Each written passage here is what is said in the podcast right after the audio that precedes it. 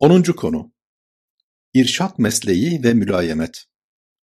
Soru: Allah'ın rahmeti sebebiyledir ki sen onlara yumuşak davrandın. Eğer kaba katı kalpli olsaydın çevrenden dağılır giderlerdi beyanı zaviyesinden. İrşad mesleği ve mülayemet arasındaki irtibatı değerlendirir misiniz? Cevap Söz konusu ayet, Uhud muharebesi münasebetiyle nazil olmuştur. Bildiğiniz gibi Uhud'da geçici bir mağlubiyet yaşanmış fakat başlangıçta yaşanan nispi ve kısmi hezimet daha sonra zaferle noktalanmış ve taçlanmıştır. Öncelikle ayet-i kerimenin kısa bir meali münifini verelim. İlk olarak Cenab-ı Hak فَبِمَا رَحْمَةٍ مِنَ اللّٰهِ لِنْتَ لَهُمْ buyuruyor.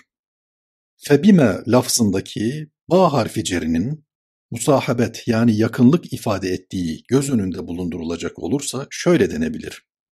Sen Allah'ın rahmeti, inayeti, riayeti ve kilaeti sayesinde onlara karşı yumuşak davrandın. Burada ilk olarak Yüce Allah Celle Celaluhu, Resul-i Ekrem Efendimizin sallallahu aleyhi ve sellem hususi bir ilahi inayet ve riayet altında olduğunu bildirmiş, onun herhangi bir kusur yapmış olabileceği ihtimalini daha başta zihinlerde bertaraf etmiştir. Bu konuda Resul-i Ekrem Efendimizin sallallahu aleyhi ve sellem seçkin konum ve hususiyetini anlayabilmek için Cenab-ı Hakk'ın irşat hususunda Hazreti Musa aleyhisselama ve Hazreti Harun aleyhisselama hitabını hatırlamak faydalı olabilir.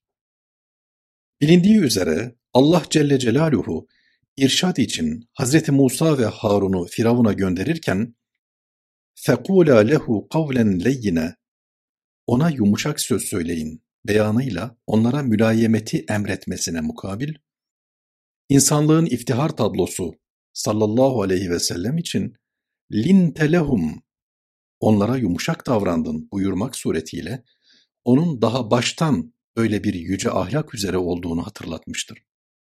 Allah Celle Celaluhu, Nebiler Sultanı'nın aleyhi ekmelüttehaya, Kur'ani ahlakını ortaya koyduktan sonra وَلَوْ كُنْتَ فَظَّنْ غَلِيظَ الْقَلْبِ لَنْفَضُّوا مِنْ حَوْلِكَ Eğer sen, haşa ve kella, haşin, hırçın ve katı kalpli olsaydın, ki değilsin, onlar çevrenden dağılır giderlerdi buyurarak, onun yüce ve yüksek vasfının vesile olduğu güzelliklere dikkatleri çekmiştir.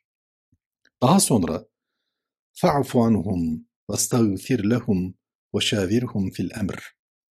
Öyleyse onların kusurlarını affet, onlar için mağfiret dile, yapacağın işleri onlara danış beyanıyla da affetme, onlar adına istiğfarda bulunma ve istişareden ayrılmama adına üst üste emirler indirmiştir. Hezimeti zafere dönüştüren iksir Allah Resulü sallallahu aleyhi ve sellem Uhud'a çıkmadan önce ashabıyla istişare yapmış, meşveret disiplininin yerleşmesi adına onların görüşleri istikametinde hareket etmişti. Ama neticede muvakkat bir hezimetle karşı karşıya kalınmış, bu geçici hezimet sonucunda ciddi kayıplar yaşanmıştır. İşte böyle bir tablo karşısında Allah Resulü'nün içinde bir burukluk olabileceği ihtimaline karşılık Cenab-ı Hak Efendimizin sallallahu aleyhi ve sellem affü saf ile hareket etmesini, onlar adına istiğfar talebinde bulunmasını, üçüncü olarak da ne yapılması gerektiğiyle ilgili onlarla bir kere daha meşveret yapmasını istemiştir. Nitekim müşrikler zaferyap bir havayla caka yapa yapa Mekke'ye doğru ilerlerken Allah Resulü aleyhissalatü vesselam ashabını toplayarak onlara müşrikleri takip etme meselesini arz etmiş, onlar da Resul-i Ekrem'in bu görüşüne ittiba etmişlerdir. Uhud'a katılan sahabe arasından bir tane bile geriye kalan olmamıştır. Bu tabloya bakınca meşveretin nasıl bereketli bir netice hasıl ettiği anlaşılabilir. Zira ashab-ı kiram efendilerimiz Allah Resulü'nün Uhud öncesinde yapmış olduğu meşverette küçük çapta bile olsa diretmelerinin başlarına nasıl bir felaket getirdiğini görmüşlerdi.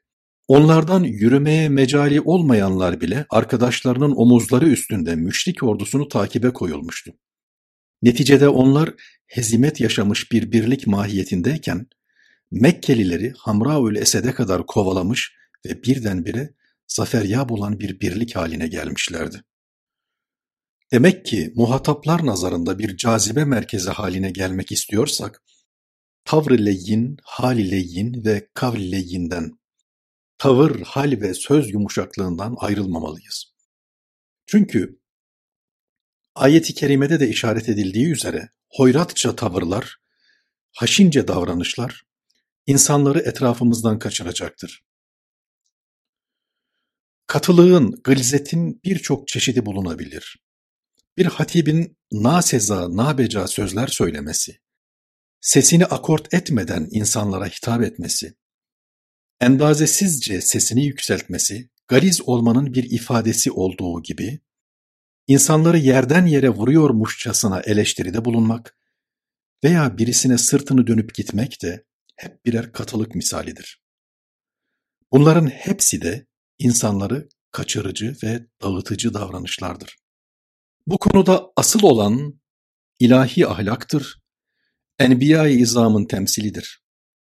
Şayet Cenab-ı Hak ilahlık iddiasında bulunan Firavun'a karşı bile Hz. Musa ve Hz. Harun'a yumuşak bir üslup kullanmalarını emrediyorsa, Peygamber Efendimiz'i sallallahu aleyhi ve sellem yumuşak tavır ve yumuşak beyanından dolayı tebcil ve takdir ediyorsa, demek ki her dönemde geçerli olması gereken temel ilahi disiplin budur. O halde müminler her ne olursa olsun, çevrelerindeki insanlara karşı mülayemetle muamelede bulunma mecburiyetindedirler.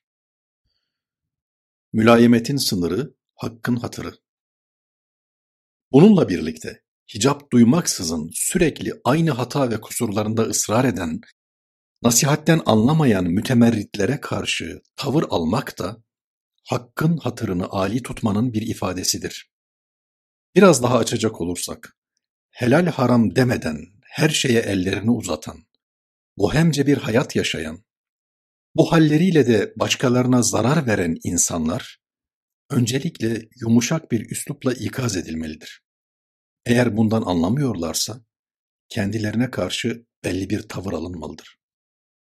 Bilindiği üzere, وَعَلَى الثَّلَاثَةِ الَّذ۪ينَ خُلِّفُوا حَتَّى اِذَا ضَاقَتْ عَلَيْهِمُ الْأَرْضُ بِمَا رَحُبَتْ فَضَاقَتْ عَلَيْهِمْ أَنْفُسُهُمْ فَظَنُّوا أَنْ لَا مَلْجَأَ مِنَ اللّٰهِ إِلَّا إِلَيْهِ Ve Allah o tevbeleri geri bırakılan üç kişinin de tevbelerini kabul etti. Yeryüzü genişliğine rağmen onlara dar gelmiş, vicdanları kendilerini sıktıkça sıkmıştı. Nihayet Allah'tan yine Allah'a sığınmaktan başka çare olmadığını anlamışlardı.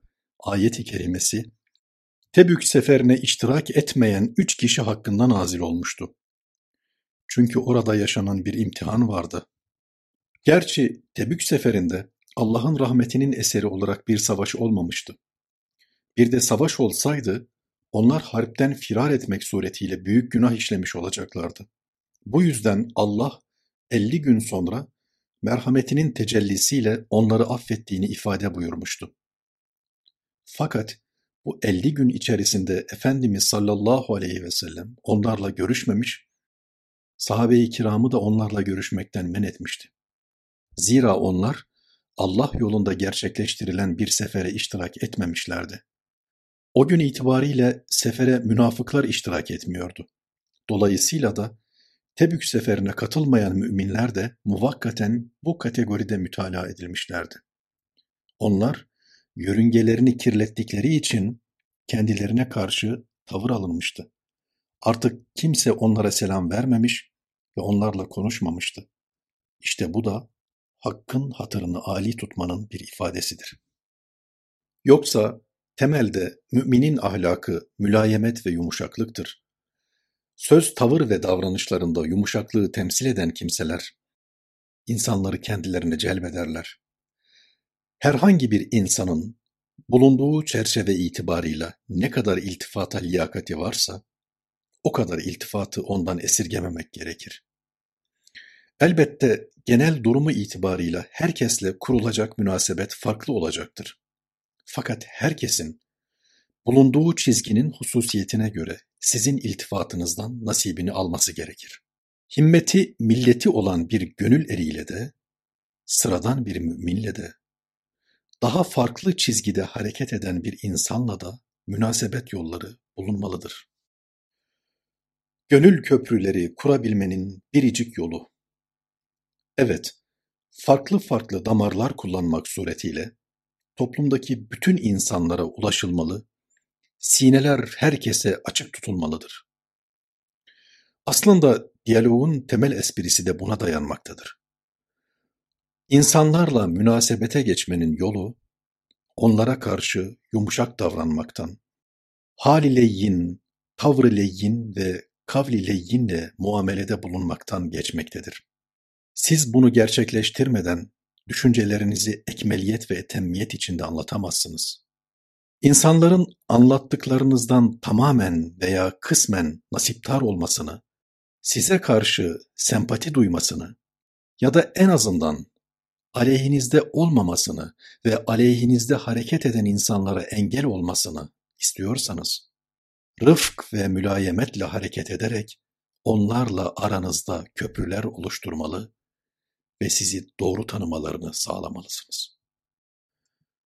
Eğer ilahi kelimetullah yani Allah'ın adını yüceltmek, namı celili Muhammedi'yi herkese duyurmak, birilerinin kirletmesine mukabil İslam'ın drahşan çehresini ortaya çıkarmak, ruh ve mana köklerimizden süzülüp gelmiş olan usareyi başkalarının sinelerine boşaltmak istiyorsanız, hiç kimseyi ayırt etmeden herkese bağrınızı açmalı, herkesi kucaklamalısınız. Duygu ve düşüncelerinizi insanların ruhuna boşaltma adına gerektiğinde başınızı başkalarının ayaklarının altına kaldırım taşı gibi koysanız, yine de fazla bir şey yapmış sayılmazsınız.